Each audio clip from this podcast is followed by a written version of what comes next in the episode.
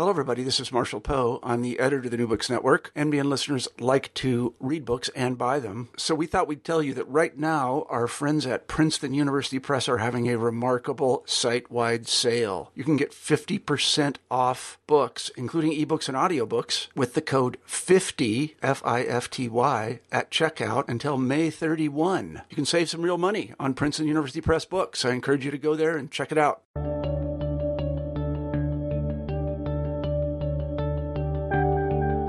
Welcome back to New Books in History. My name is Isabel Moore, and I'm a host on the channel. Today, my conversation is with Tamar Carroll, an assistant professor of history at Rochester Institute of Technology and program director of digital humanities and social sciences. Her book, Mobilizing New York AIDS, Anti Poverty, and Feminist Activism, published by University of North Carolina Press in 2015, is the topic of today's show. In the book, Carroll examines the history and legacy of three path breaking social movements in New York City from the 1950s through the 1990s. She demonstrates the way the movements used community organizing, concepts of identity, and coalitions with other groups to further their causes. Hello, everybody, and welcome back to New Books in History. I'm Isabel Moore, one of the hosts of the channel. Today we'll be talking to Tamar Carroll about her 2015 book, Mobilizing New York AIDS, Anti Poverty, and Feminist Activism, published by University of North Carolina Press. Tamar Carroll, welcome to the show. Thank you. Thanks for having me. We're so glad you're here. Um, so, I wonder, Tamar, if you could begin by telling us a little bit about yourself, your personal and academic background, and how you became interested in the study of history. Sure. Um, I grew up in Andover, Massachusetts, and I always loved history um, in school. I went to UMass Amherst as an undergraduate, and I double majored in journalism and history. Um, and I I did some internships at newspapers and was frustrated by what I felt was an inability to go to really tell the full story or go as deeply as I wanted to um, in reporting on issues. I also reported for the the UMass Daily Collegian. Um, I, I was an investigative reporter for the it's a daily newspaper at UMass. So I got a taste of journalism and decided that I would go to grad school for history because I wanted to be able to write um, longer pieces and and also just to to study things so I had a, a better understanding. Um, but while I was at UMass Amherst, I also I took classes with Kathy Peiss, um, who is now at the University of Pennsylvania, who's a really amazing historian of gender and sexuality and she inspired my interest in women's history, which actually was pretty late in my career at UMass, um, but in time for me to pursue that in graduate school at the University of Michigan. Um, and at Michigan, I, I studied with uh, Regina Morantz Sanchez, again, a, a fantastic um, scholar of women's history, gender, medical history, um, and Jewish history as well and uh, just someone who uh, her her knowledge is just so expansive, and she's a wonderful editor who really pushed me to improve my writing and to write in an accessible way. Um, so I studied with Gina, and my my co-chair for my dissertation was Matthew Lassiter, who's a historian of politics um, in in the United States in the post forty five period. And uh, so I was combining fields, combining, you know, the study of women, gender, and sexuality with the study of politics and social movements and the state. And so being able to draw on both of their expertise was really important in shaping the dissertation, which became my book. So, thanks so much for telling us a little bit about your background and um, how did you come to write this particular book, Mobilizing New York? I was um, in a in a required seminar on liberalism and political history with Terry McDonald, who he, he's another wonderful historian who influenced me a lot. So I was learning about liberal political theory and I had to write a research paper and I was interested in feminist activism and and part of what we had read in in Terry's class was um, Todd Gitlin's Twilight of Common Dreams, and sort of um, you know there's an associated body of literature that um, sort of sees the sees the active feminist activism, gay rights activism, and Black Power activism in particular um, as um, fragmenting the left, right, and kind of um, paving the way for the rise of conservatism in the 1980s. Um, and I thought that that was wrong. And I wanted to find some examples, some counter examples, um, because I, I really thought that the problem was when when differences weren't acknowledged, right? Um, and and so that was what led to fragmentation.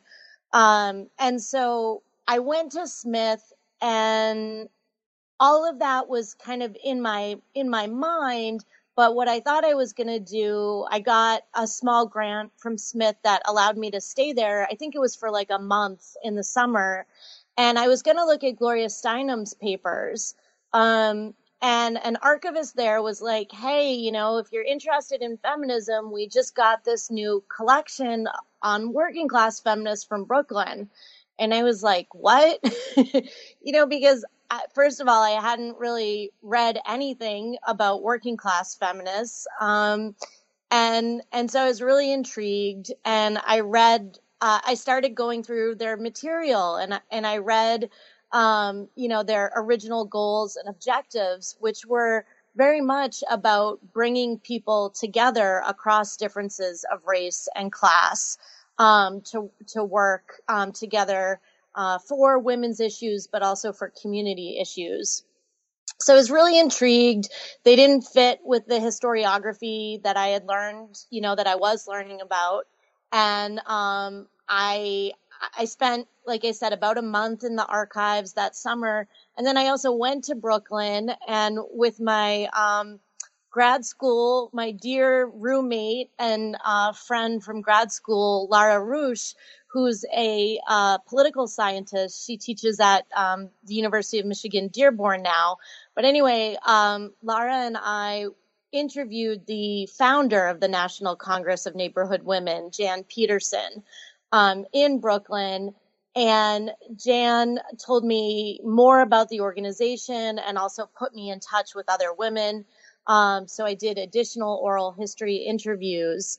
Um, and that you know, that became a seminar paper. Um, and then uh, eventually I was working on my prospectus for the dissertation and I wanted I had gotten positive feedback on the on the seminar paper about the National Congress for Neighborhood Women. So I knew I wanted to can you know to keep that in the dissertation to expand it and make it better. Uh, but I also decided I wanted to look for other case studies, other examples of groups that had formed coalitions for progressive social change um, that had members with different identities. And so I, again, I, I went back to the archives. Um, and in, in this case, I went to, um, I went back to Smith and I, and I also went to Tamiment and at Smith, the interesting thing is, um, they collect women's history archives, but they had Richard Cloward's archives, um, the radical um, criminologist and sociologist whose partner is Frances Fox Piven. And um, Frances Fox Piven donated Richard's papers to Smith, and um, she allowed me to look at them, even though they they weren't totally open open to the public yet um, because he had just recently died. And um, at that time, anyway, um, so Richard Cloward founded, um, helped co found Mobilization for Youth. And Jan had told me, Jan Peterson had told me about Mobilization for Youth because that was where she worked as a social worker when she first came to New York. And that's where she learned about organizing and where she learned um, a lot about social change, actually. And so, um, and and she had told me how important mobilization for youth's emphasis on maximum feasible participation was the idea that poor people should be involved um, in decision making about um, pro- social programs that were directed at them. That became part of the larger war on poverty. Um, and that's one of the the lasting influences of mobilization for youth. So so at Smith, I I studied more um, about mobilization for youth, and then I also their records are are also at the Columbia um, Social Wealth Welfare um, at Columbia in the in the School for Social Welfare. Um, and there's oral histories related to them at Columbia. I also, so I went back to New York and I did more interviews there, although some of the people involved in mobilization for youth had died, but some of them were still alive. And so I talked to them. And I, then I was at Tamiment, which is at the library at NYU, um, which is a radical history archive um, labor union. Um, and I was looking, I went there to look at CARASA uh, specifically, which was a reproductive rights group that brought together abortion rights activists and um, anti-sterilization activists. So CARASA was really important, really important in broadening um, the movement from abortion rights to reproductive rights and, and looking at women's right to um, to be mothers, as well as the right to to choose not to become a mother. So uh, I was there studying CARASA, um, and then again, an, an archivist said, "Hey, you know, we have this new collection. It's it hasn't been cataloged yet. Would you like to see it?" And I had been there for like six weeks, and I was scheduled to go back to Michigan I only had like a couple days left, and I, and they're like, we could bring it out from storage. So I said, yeah, yeah, I want to see it. And um, it the first thing I saw was um, pictures of the Church Ladies for Choice, which were these um, gay men that would dress up in drag and sing songs about reproductive rights. And um, I was hooked. I was like, why are they doing this? I, I want to learn more. And so I um, the thing is, in order to to see more, I had to contact um, Elizabeth Meixell, who was the activist, the founder of the Church Ladies for Choice, who had donated the archives, um, and she made me keep meeting her at demonstrations. so I would be, at, you know, at 8 a.m. standing on the sidewalk at a at a demonstration.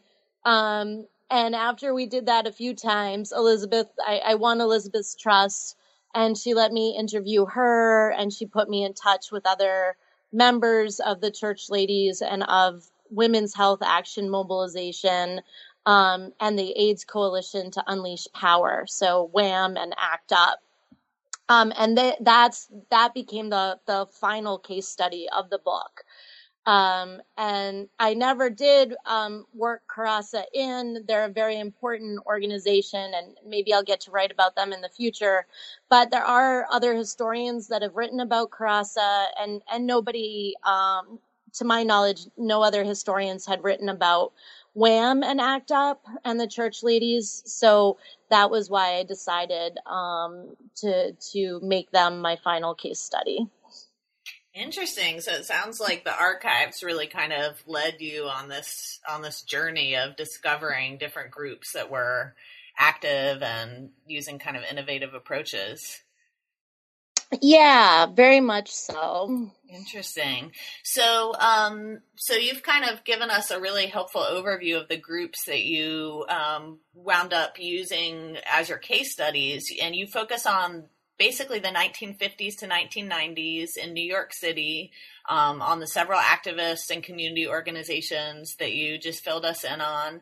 Why don't we start by talking about um, mobilization for youth a little bit more in depth? Um, that uh, brings us to your first two chapters on the mobilization for youth in the Lower East Side. Could you start by telling us a little bit more about the origins of the organization, its approach, and what you found when you looked into that group?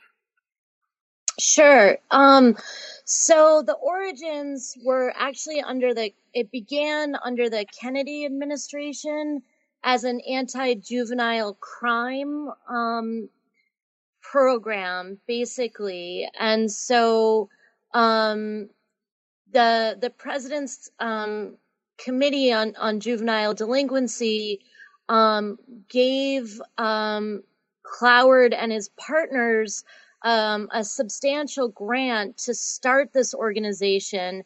And the idea they, they based it on it was the idea of blocked opportunity um, that uh, young Latino and African American men, in particular, um, living on the Lower East Side of New York City, which was a a poor and working class neighborhood that was undergoing um, ch- residential change. So a lot of the uh, it was a historically a Jewish neighborhood, and a lot of um, white uh, residents were moving to the suburbs, and more people from Puerto Rico and and um, more African Americans from the South and from other parts of New York City were moving in. Um, and there were still Jewish residents and Irish residents. So it was a diverse neighborhood, but that was changing quickly. Um, and there was a lot of um, heroin use and gang um, gang fights, and um, people were very concerned about violence and and trying to stem um, drug use. And so um, they were they were really focused on young men and trying to um, give them uh, opportun like pathways to become uh, successful um, citizens. So it it involved things like job training. Um, so that was the initial plan, and it was funded by the Kennedy administration.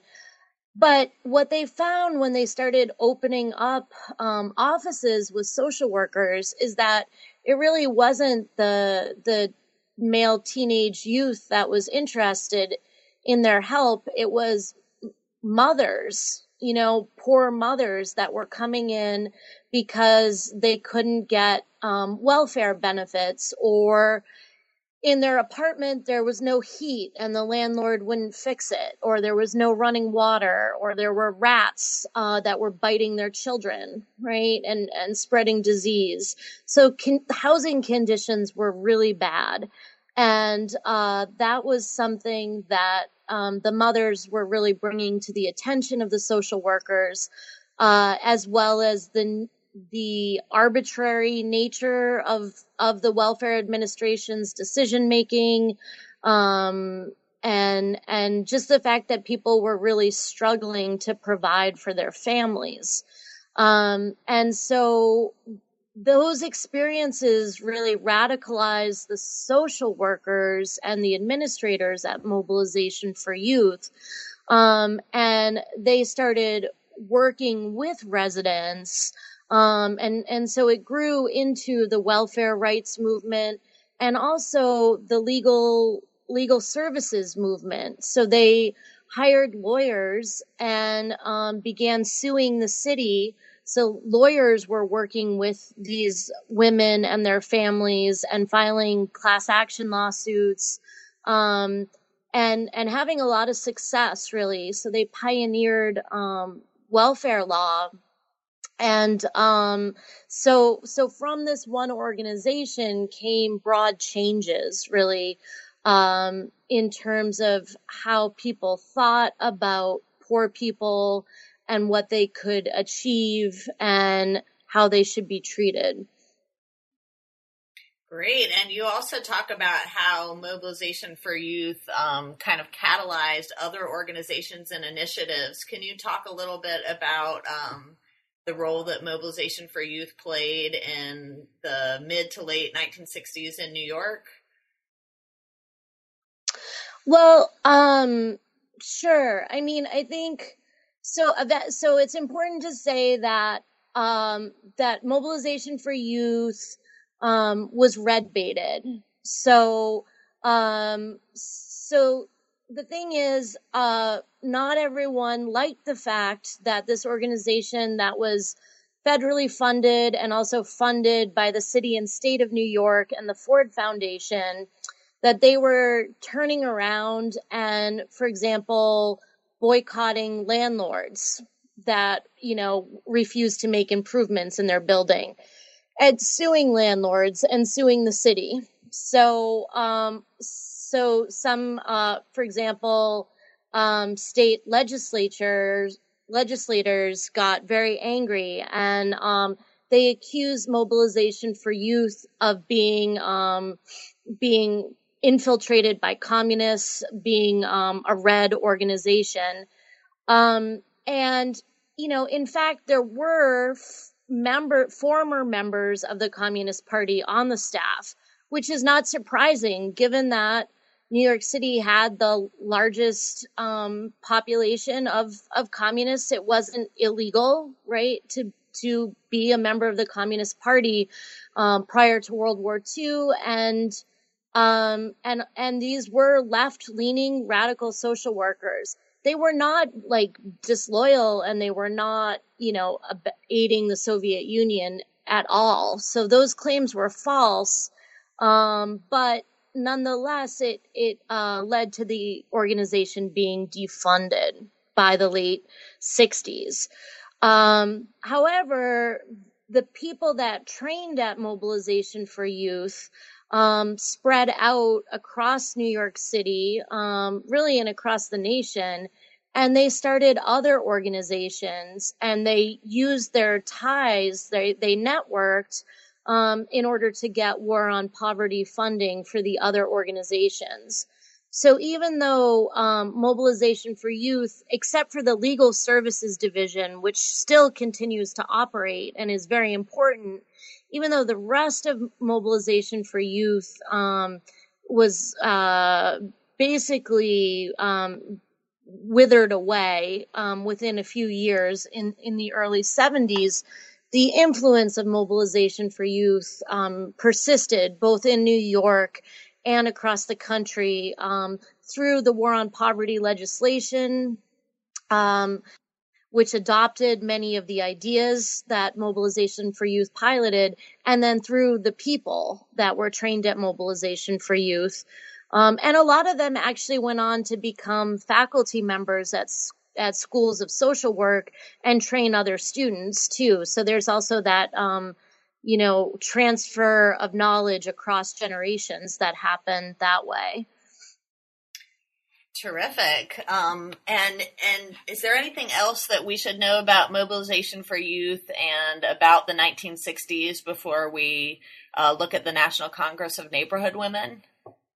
Well, I guess I should have. Uh, one thing I should have said is that um, the other thing that was so so important was that the civil rights movement was happening in, in the 1960s, and that inspired both the residents of the Lower East Side and the social workers.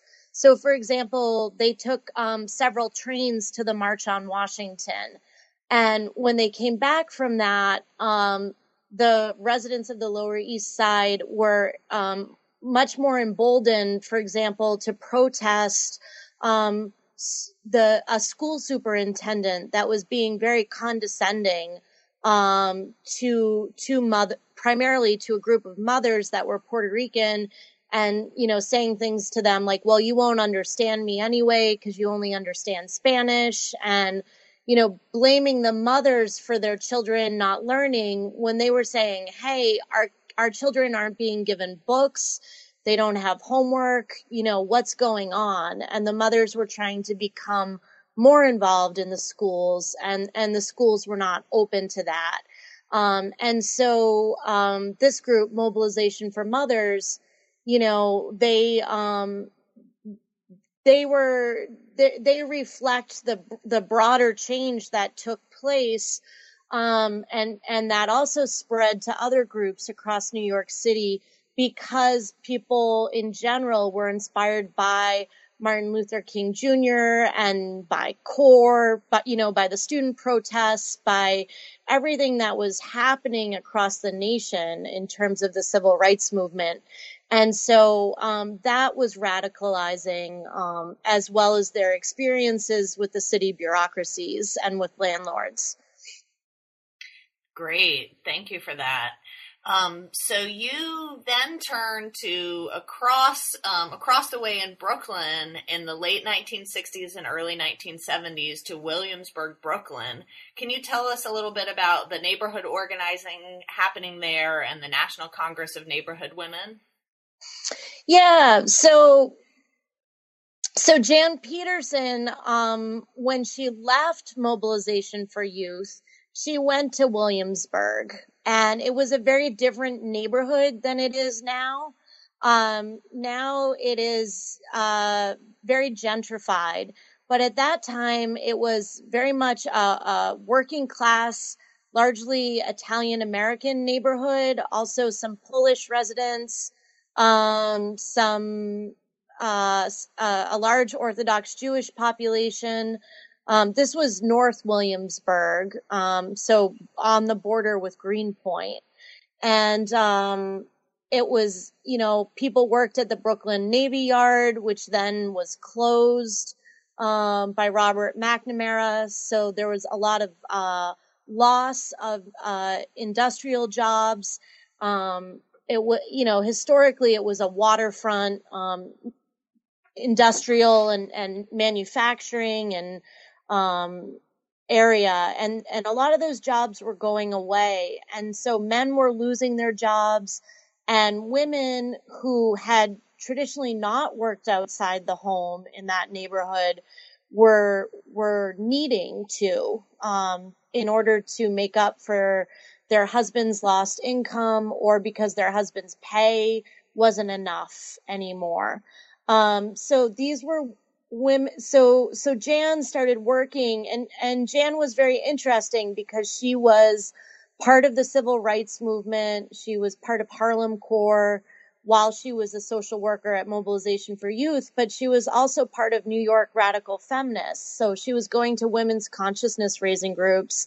Um, and she was also interested in in white ethnics and class so she um, she was connected to all these diverse social movements um, because she's so passionate about social change and social justice. Uh, and she was willing to take ideas and borrow from them all.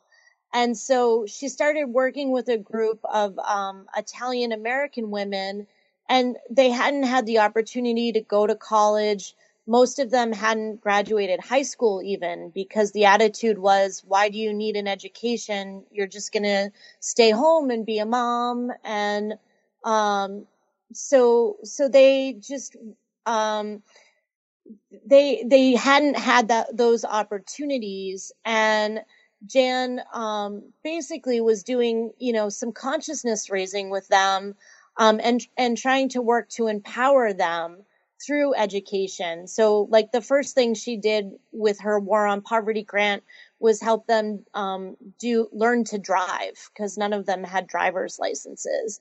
Um, and then she took them to Washington D.C. Um, with money from um, the Center for Urban Ethnic Affairs. So that was part of the progressive strain of the white ethnic movement that was trying to um, combat the deterioration of, of working class neighborhoods in in the nation's big cities um, and and try to help people work together um, to to restore communities. And so um, so they met up with with feminist nuns there and actually women traveled from across the country to come to this first meeting of working class feminists. And uh, so that's that is an amazing uh, there's footage of of that consciousness raising session film footage which is available. You can stream it from the sophia smith archives at smith college.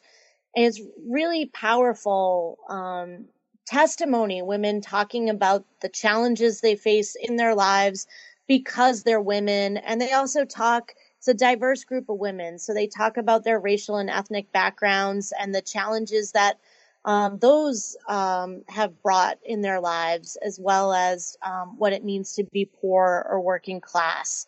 So, um, so that that group, when Jan brought them back to Brooklyn, that's when um, they they together they founded the National Congress of Neighborhood Women, and it was always based in Brooklyn, but they had chapters throughout the country. And I didn't um, study the other chapters. I only focus really on the New York chapters. Um, but there are materials at Smith about the other chapters, and that would be a great research project um, for someone to to pick up on.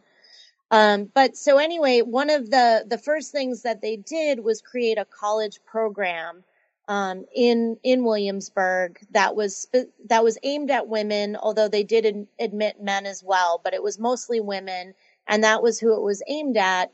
Um, women that you know hadn't had a chance to go to college. It was tuition free, and the classes were taught in the neighborhood um, to make it accessible and um, that was a really wonderful thing. They taught the, the the students participated in designing the curriculum and choosing the faculty, many of whom are were leading feminist scholars from um, across New York City who were interested in what Jan was doing, and so they taught um, classes in in women's health and women's studies and in history of family and history of immigration and in urban sociology and um, and community organizing. So the students were getting this really cutting edge curriculum.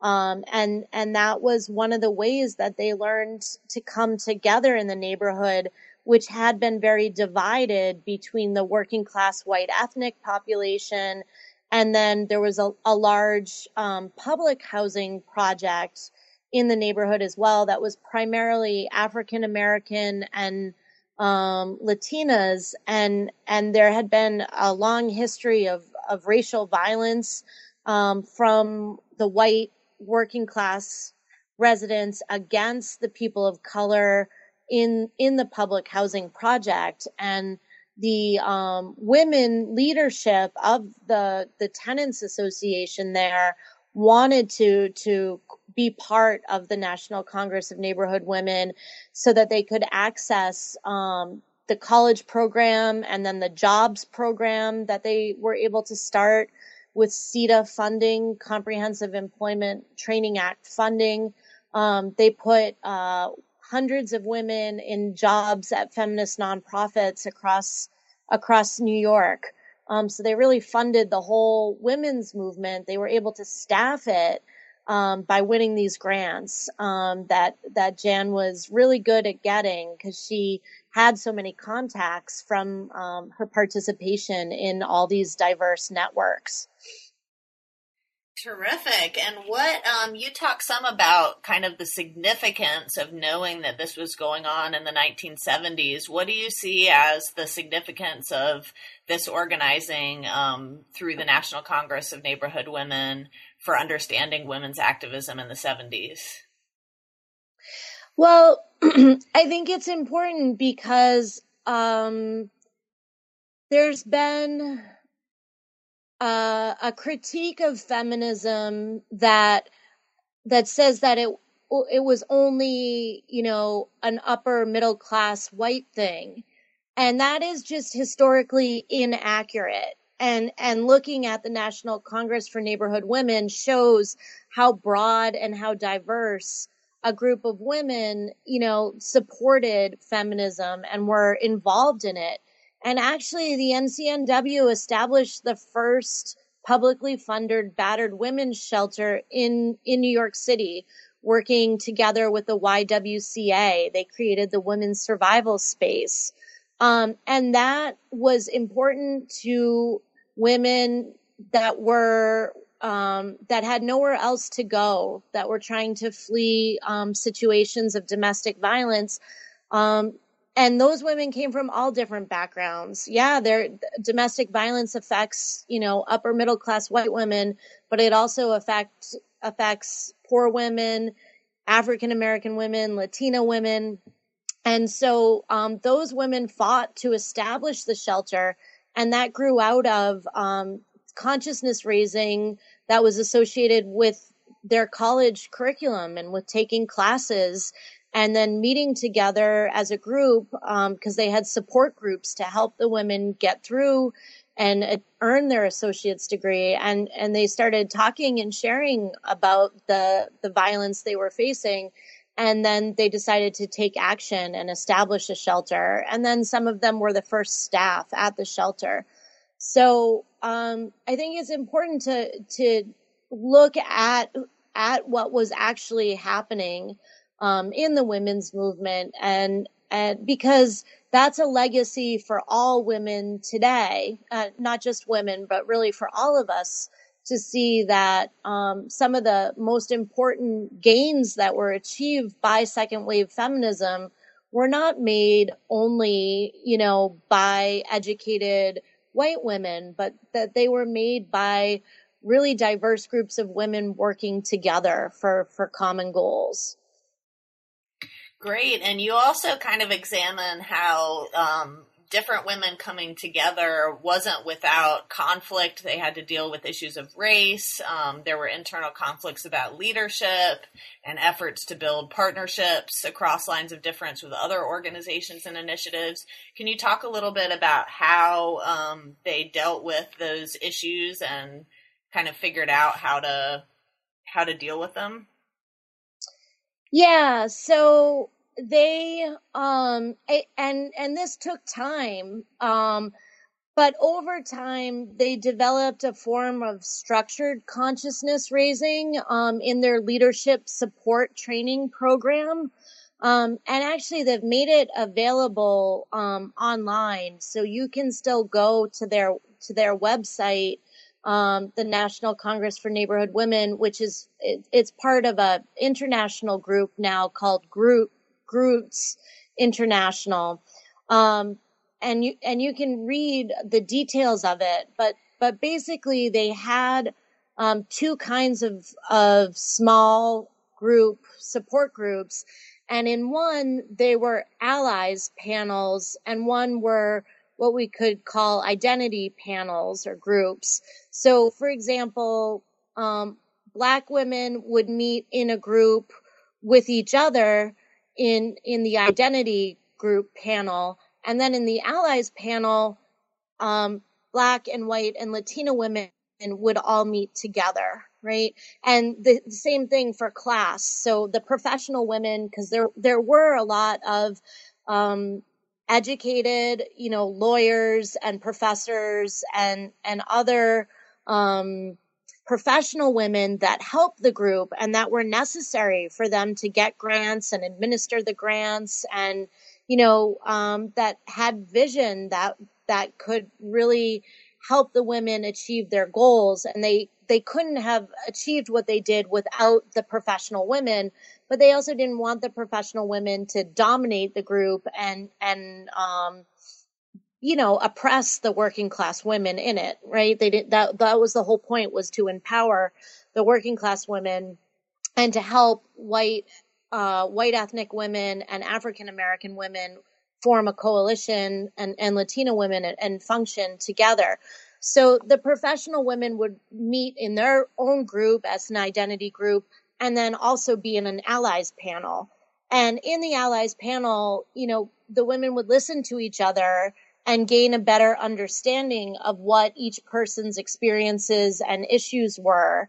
And that was really, both of those uh, groups were necessary because women needed to have what we might call today a safe space where they were around um, women that had similar experiences to them.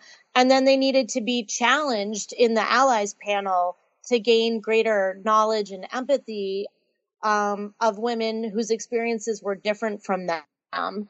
Um, and that over time, that was a lengthy process, but it led many of the women in the group um, who who you know did come from different racial and ethnic backgrounds to form really strong friendships. Um, some of them moved in together, lived together. Um, you know, they helped raise each other's children. Um, so they they got past their initial um, fear and and racism, you know, which had been ingrained in in many of the white ethnic women. Interesting. So, what um, would you say that this kind of method that they figured out for building that kind of solidarity um, spread to other places? Was that part of the legacy of the organization, or are there other legacies that we should know about? I do think that. Um, so they ran um, leadership training institutes, and and um, community organizers from all over the country came to those. So yes, they the they have trained others. Although actually, um, I think that this is a methodology that would be really relevant to, for example, the organizers of the the Women's March um, this past weekend in, in Washington D.C. If you were following the news cover coverage of it, there was a lot um, of discussion of identity politics and whether white women would recognize the the need to take action, for example, on issues like police brutality, um, which affects primarily communities of color. Um, and so I think that that those discussions, um, I, I, think you know if that is going to um, if the women's march is going to translate into a successful social movement that adopting that kind of methodology that the NCNW used to help diverse groups of women um, identify mutual needs and become better allies, to understand how to support each other uh, without talking over each other, without um, professional women just imposing their ideas on um, less educated women I think that would be really important um, for organizers going forward. Interesting point. And it seems like, you know, so much of what you talk about in this book is really relevant for our current political moment.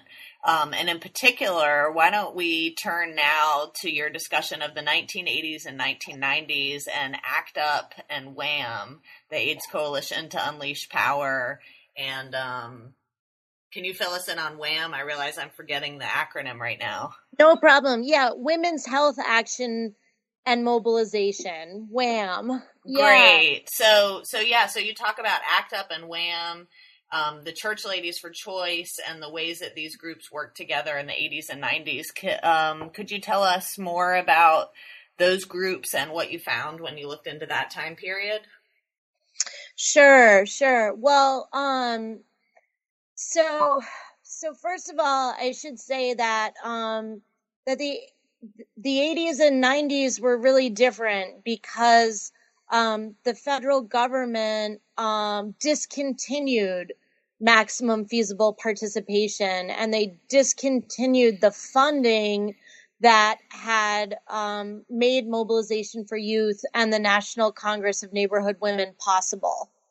So the NCNW continued, but they needed to find um, private funding, foundation funding, and there were a lot of uh, rules attached to it.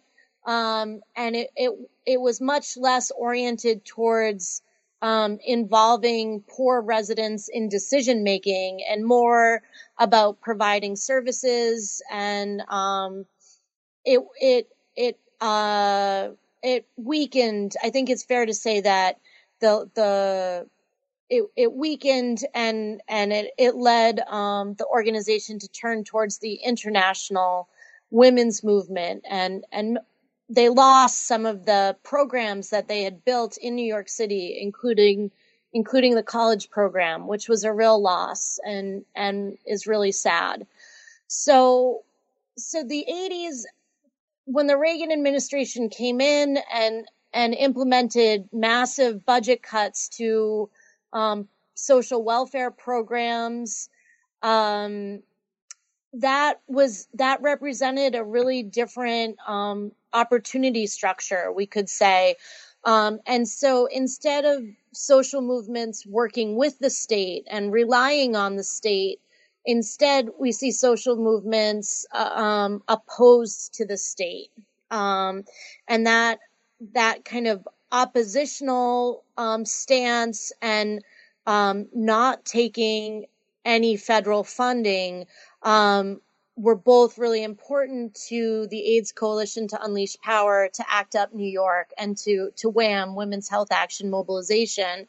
So so basically, ACT UP um, was founded um, uh, by a group of mostly gay men, although feminists um, and people, uh, it was, you know, a lot of uh, white gay men in New York City that formed ACT UP, but uh, both uh, people of color and um, feminist women, um, lesbians and straight feminist women were really important to the group. And I can talk more about that in a, in a moment. But basically, um, New York City was ground zero for the AIDS epidemic. Um, it had, you know, very high death rates. Um, and the city did not, was not mounting, um, an adequate response. The, the city hospitals were overwhelmed. There wasn't enough service provision. And, um, so, uh, gay men, we're saying what our, our community is being decimated, you know, and we need to do something. And they were frustrated both at the local government and by the Reagan administration as well, um, because Reagan uh, hadn't said the word AIDS. He hadn't acknowledged that this epidemic was happening. And they felt that he should be prioritizing it and making sure that there was federal funding available for research, for treatment, that they should be speeding up because there really was no effective treatment at this point um, for AIDS. And people were dying uh, very young and in a lot of pain. Um, and, and it was really, it, it, people felt really desperate. And so, uh, the playwright Larry Kramer gave a, gave a impassioned talk and he said, you know, we're if if we don't do something, we're all gonna die, and you know, this is it. And so um, they formed it as a direct action group so that they could do things like civil disobedience um, in order to draw media attention to the issue of AIDS and to put pressure on decision makers, people in leadership positions both in private industry, for example, at pharmaceutical companies, um, at the FDA, you know, in City Hall, in in Congress, um, in the White House. So they didn't want to provide services because they didn't want to take federal funding. Um, because they wanted to be able to to break the law by committing civil disobedience, um, and and to really you know be uh, as outrageous in their um, opposition as possible in order to get the most attention. So, you know, it was very strategic. When I say outrageous, I don't mean they were being outrageous just to be outrageous. But for example, they shut down trading on Wall Street. Um, and disrupted trading in order to draw attention to price gouging uh, when the first AIDS drugs did come out. Um, and they would, you know, shut down Grand Central Station in New York and disrupt um, commute in order to draw attention to AIDS. Um, so they were they were really committed to um, using dramatic street theater and and to using really good graphics. They also wheat pasted posters. You know, their most famous one is "Silence Equals Death," which um, uh, the the art collective Gran Fury designed. Um, they were uh, part of ACT UP, and activists would would paste thousands of those posters around New York City in a weekend. Um, again, to draw people's attention to AIDS and and to call for funding and for changing policies um, to get better treatment. Um, so I guess the other thing I should say, and, and this brings in WHAM, is that um, locally, um, Cardinal John O'Connor, who is uh, a very conservative and outspoken um, cardinal, he really was the Vatican's representative um, in the U.S. at this time. He spoke for the Vatican. He was very influential nationally, internationally, and he controlled a lot in New York City, um, in part because the church uh, was providing a lot of health care. Um, they they then and now continue to run a lot of um, healthcare facilities. And the thing is, they wouldn't allow for discussion of condoms or safer sex practices. And so, uh, and they also didn't allow for discussion of abortion or birth control. So, not even administering those things, but, you know, allowing for discussion of them and they were blocking safer sex curriculum from the public schools um, and uh, saying a lot of hom- homophobic things. Cardinal O'Connor uh, and and other members of the church hierarchy in New York City were publicly making homophobic statements about AIDS that was really inciting violence against um, gay men. And they also made very public um, proclamations against abortion, against abortion providers, and they were encouraging of groups like Operation Rescue, which were very radical in, in the 80s and 90s in terms of um, anti abortion activists chaining themselves to the doors of women's health clinics and preventing women from getting inside. Um, so, so basically, um, feminist reproductive rights activists um, and gay men AIDS activists were brought together um, to combat the the church and the public funding that the church was getting.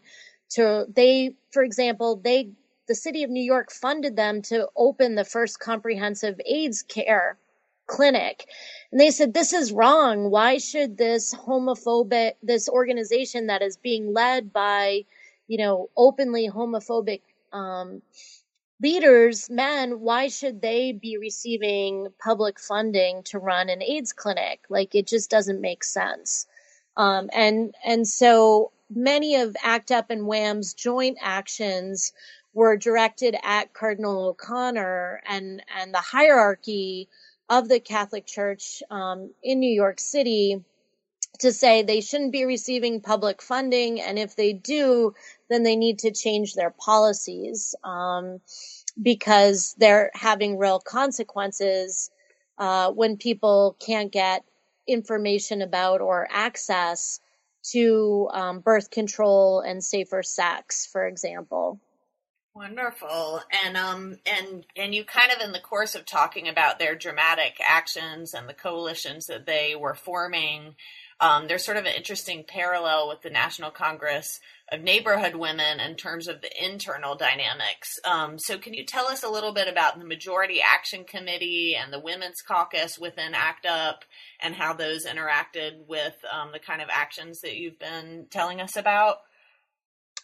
Yeah, so um, so one of the things about ACT UP that was important was that it so it was a, a very large group, like thousands of people came to ACT UP's weekly meetings, and you know some of their largest demonstrations had um, in New York had like five thousand participants. So it was um, a much larger group than the NCNW, for example, um, but they had affinity groups which were small groups of people that um, were trained in civil disobedience to support each other and that would generate ideas and and it wasn't just civil disobedience they had groups that were doing um, research on on drug treatments for example or research on um, how to change the cdc's definition of aids um, so that it included opportunistic infections that women and poor people were getting that gay men were not getting. Um, because the CDC uh, hadn't recognized that, and that meant that women with AIDS, for example, didn't qualify for disability insurance, and and that was um, so that was something that the ACT UP Women's Caucus worked on. So so ACT UP had many smaller groups within it including the Women's Caucus um, and the Majority Action Committee, which was made up of people of color. Who were the majority of people with AIDS um, then and and now in this country and and worldwide as well. And so they were trying to support each other and to draw attention to the racial and because race and class align so closely in this country, you know, to the class um, issues that people of color were struggling with, um, compounding the the the epidemic. So they were really looking at the social um, context of the epidemic, not just the science, right? But the fact that, for example, homeless people with AIDS were dying really young because they were getting so many opportunistic infections. They didn't have access to regular health care. Um, and New York City had a huge homeless population, which was only recently surpassed, I'm sad to say, in 2016. Um, but 1989 was the, the, you know, peak of New York's homeless population and tens of thousands of people were, were homeless and sleeping on the streets. Um, and many of them had HIV or AIDS. And so the Majority Action Committee staged a lot of demonstrations, including ones at Trump Tower, drawing attention to the fact that the city was giving all these tax breaks to developers like Trump to um, to build luxury housing, and yet they weren't doing anything. And in fact, they were tearing down SROs, um, single residency occupancy. So these um, basically housing for poor people was being torn down and uh, replaced with luxury housing with um, with funding um, from the city of New York to private real estate developers. So the Majority Action Committee was trying to make people aware of what was happening and to get the city to allocate funding for homeless to build shelter for homeless people with AIDS, to build appropriate long-term housing. And they actually wound up um, spinning off and creating a nonprofit called Housing Works, which is still in operation in New York City today, and which has a has built housing. Um, and they they decided that they had to become service providers, that the need was so great um, that they couldn't only be an oppositional group. Uh, and so there was tension within ACT UP over that because um, not everybody in in ACT UP, you know, wanted to go that route, um, but they split off amicably um, and and said, listen, our you know we identify with the community of people of color who have AIDS, and their needs are too great for us to not become involved in service provision. Interesting. And so I think with all of those threads that you talk about, there's so many sort of ripples from activism in the 80s and 90s. And we haven't talked in detail about Church Ladies for Choice, but can you kind of fold them in and telling us about legacies of ACT UP, WHAM, uh, Church Ladies for Choice, the activism of the 80s and 90s? What, um, what were some of those ripple effects? Yeah, so the Church Ladies for Choice, um, what they, uh, so they were part of, um, the members of Church Ladies for Choice were part of ACT UP, and their founder, Elizabeth Meixell, um, founded WHAM, Women's Health Action Mobilization. She was a co-founder. Um, and WHAM was founded in response to the Webster Supreme Court decision and really to um, a string of um, of restrictions being placed on uh, women's right to abortion and access to abortion, as well as um, the resurgence in anti-abortion activism um, by groups like Operation Rescue. So WHAM was responding both to the Supreme Court uh, um, allowing uh, greater restrictions, things like waiting periods, um, you know, ma- states making it mandatory, for example, that women uh, look at ultrasounds or, you know, there's a whole bunch of restrictions that have been placed. Um, and, and the Supreme Court was under Casey largely upholding those restrictions. So so they were mobilizing against that on the one hand. And then also though and importantly um, they wanted to help women get into women's health clinics. So they organized um, escort services so that uh, when operation rescue uh, or the other um, groups many of which for example um, were led by um, catholic priests and they would come and, and do um, you know, pray in front of abortion clinics and and um, not physically obstruct women the same way that Operation Rescue would, but you know, um, nonetheless, it was intimidating to to patients who are trying to get in to have a large group of people on the sidewalk in front of the clinic. This is also when um, you know there were there were several um, abortion doctors killed and abortion clinics were being firebombed um, until the Clinton administration came in and Janet Reno stationed federal marshals at abortion clinics and um, and stopped the violence uh, at least for the for a period of time. She was successful in stopping it. So um, so WHAM members were trying to keep clinics open and try to help women feel safe and get in because if your blood pressure goes up too high you you can't have a medical procedure whether it's an abortion or you know any of the many other women's health services that planned parenthood for example provides.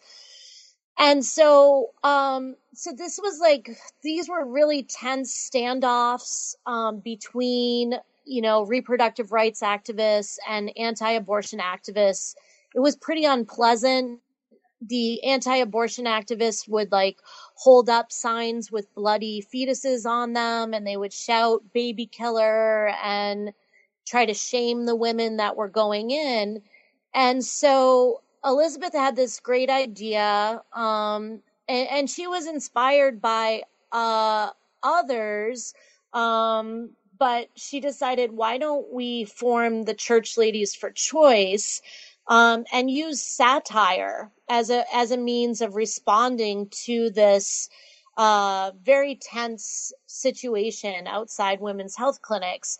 And so um, she she brought her old old bridesmaids dresses to her her gay male friends from ACT UP, and they loved the idea. And and so the Church Ladies for Choice were born, and they would dress up in drag and um, sing songs about reproductive rights. So, for example, they they rewrote Woody Guthrie's um, famous, you know, most famous song, "This Land Is Our Land." They would rewrite it to "This Womb Is My Womb," etc. And um, they put together a church ladies songbook.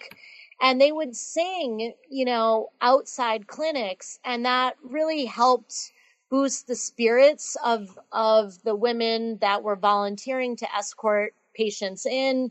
It boosted the spirits of patients. It it made them laugh and it helped diffuse the tension and and make them feel safer and make them feel affirmed. And that was really important, you know, um, on a personal level.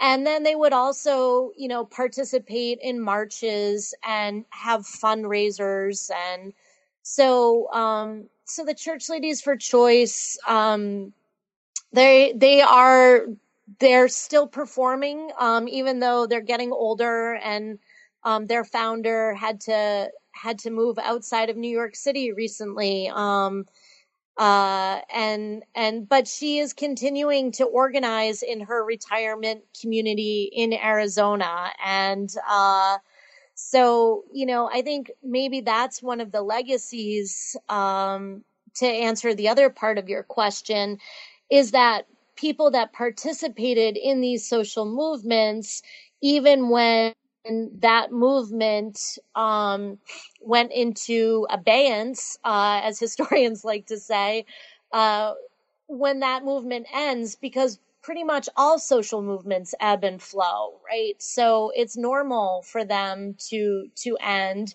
Uh, but they have moved on to to be actively engaged in other fights for social justice in New York City and in many communities um, across the nation. And uh, I'm in touch with some of them that I've interviewed over email. And, you know, many of them, for example, are mobilizing um, today again um, in response to um, some of the the policies that the Trump administration has announced it will be implementing uh, around immigration, um, around reproductive rights, um, in, in, particular, those issues. Great. And I think that's a great transition. Um, before we talk about your um, current exhibit that examines some of these issues, what do you see as the significance of your book for this political moment? What can we learn or what frameworks does the research that you did um, kind of ask us to use to understand what's happening now? Um, so that's a really good question and a, and a hard question. Um, you know, I, I guess at the at its broadest level, at the most you know general, I would say that people really can make a difference, and and that you know that so they can achieve social change and social justice by working together in coalitions, um, and that they will. It, you know, also that that will um, make a great deal of difference in their own lives. Um, so I would encourage people to to form communities. You know, like that having those um, diverse interactions and friendships is really sustaining, and that um, that people will make more effective movements for social change if they incorporate um, diverse perspectives. And that can only happen from building face to face relationships with people that are different than you. Um, and, and that, that, that is really important. Um, and that means sometimes you don't agree on everything and that's okay. Um, you, it's not, in my opinion, it's not a good idea to have a litmus test um, you know, you can choose which act, which issues you do agree on and work together to change those. Um, and I think that is going to be really important for activists um, moving forward to to do that to figure out where do we agree how can we support each other um, and to focus on that. Great, and I think your book, um, just just looking at the ways these groups fed into each other, influence each other, the mechanisms that they use to achieve what they achieved, is highly um, connect. We can learn a lot from looking at those movements of the past. And you've actually given us another opportunity to learn about movements and activism of the past and your current exhibit that is up. Can you tell us a little bit about the exhibit and how it relates to your book?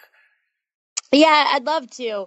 So, um, so when I was finishing the book in 2014, I contacted Meg Handler, who's a wonderful photographer and a photo editor, because I wanted to include some photographs um, she had taken of ACT UP demonstrations, um, and specifically the Ashes action, where um, people brought the ashes of their loved ones that had died of AIDS to Washington, D.C., and threw them on the lawn of the White House. And the photographs are uh, incredibly powerful. And so I wrote to Meg to ask her if I could license them to, to include in my book.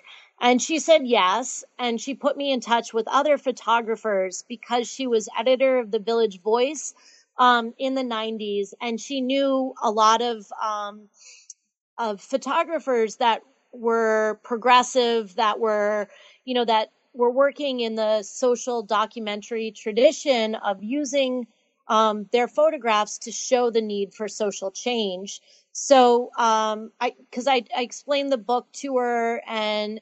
So she put me in touch with other photographers so I could include some of their work in my book.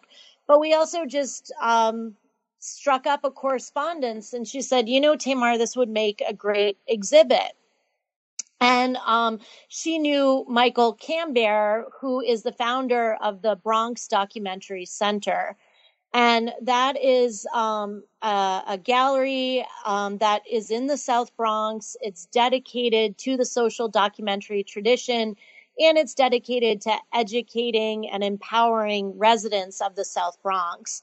So, uh, so I thought, great, you know, and so Meg and I pitched our idea to Mike. We we love the idea that you know kids from the South Bronx would come on school field trips and and see the exhibit. That it would have a much more diverse um, audience there than it would um, if we tried to put it in a you know a gallery in downtown um, Manhattan, a commercial gallery or something. So Mike, Mike really liked the idea, but he encouraged us to broaden um, beyond the framework I had used in my book of progressive movements for social change. And so we, we looked instead, um, we collected the work of uh, 38 um, photojournalists who were working in New York City in the 80s and 90s. And we just um, looked at everything they sent us related to um, activism, to demonstrations, but also to riots, to, to moments of spontaneous violence like the Crown Heights race riots. Um, we so so it was really a challenge for me as a historian. I got to learn a lot more actually about New York City in the 80s and 90s um, one of the the saddest moments for me in putting the show together was researching all of the um, it was predominantly young men of color that were killed by police in the 80s and 90s and it, there's a very long list and i did that. I, I researched it because the photographers were sending us so many pictures of uh, protests of police brutality. So, um, so the exhibit is called "Whose Streets Our Streets: New York City, 1980 to 2000," and it's um, on view at the Bronx Documentary Center through March 5th, 2017. But it's also online at whosestreets.photo. So W H O S E S T R E E T S dot photo and there's uh, more than 150 photographs there and uh, they range from anti-war demonstrations to um, Tompkins Square Park riots over, you know, housing and homelessness and gentrification. There's um, a, a, lot about queer activism and reproductive rights and AIDS activism and the culture wars of the 80s and 90s, um, and and a very um, important set of images about race relations in New York City and white counter protests to civil rights marches. Um, so I really hope people will go online to whosestreets.photo and check out those those um, powerful images because many of those issues are are still relevant today, and we can learn a lot from how activists were framing them and uh, the ways they were creating spectacles for the media to photograph to get their messages out. Um, I'll just, uh, sorry, I know this is a long answer, but the, uh, for example, drawing attention to environmental racism. There's some very important photographs documenting, for example, the Toxic Avengers um, that staged a demo at the New York City Marathon so that when the runners hit Brooklyn, all of a sudden they were they were burning um, smoke, and there's all these activists wearing masks, and you know it really scared the runners. But it also it was a protest about siting more and more toxic waste incinerators in poor neighborhoods in Brooklyn and the Bronx, and saying you know we are already suffering from really high rates of asthma and other pollution related illnesses. And we do not want any more toxic waste um, processing facilities in our neighborhood. Um, and, and so I, I hope people will, will check it out. And, you know, activists today might learn something from the strategies um, that they can see displayed in the photographs. Terrific. Thanks so much. Well, we have taken up a lot of your time. Can you just um, tell us what you're working on now? Yeah, so I'm actually co editing a book with two of my colleagues here at RIT um, with Christine Kray and Hinda Mandell. And it's an interdisciplinary book, and the title is the working title is Nasty Women and Bad Hombres Historical Reflections on the 2016 Presidential Election. Terrific. Well, that sounds highly relevant. Well, thank you so, so much for talking with us today. I really appreciated hearing about the book and the exhibit, and I know our listeners will too. So um, take care. Thank you so much for having me. I really enjoyed our conversation. Tamar, you've been very generous with your time. Thank you for discussing your book with us today, and thank you to our listeners for tuning in to another edition of New Books in History. This is your host, Isabel Moore.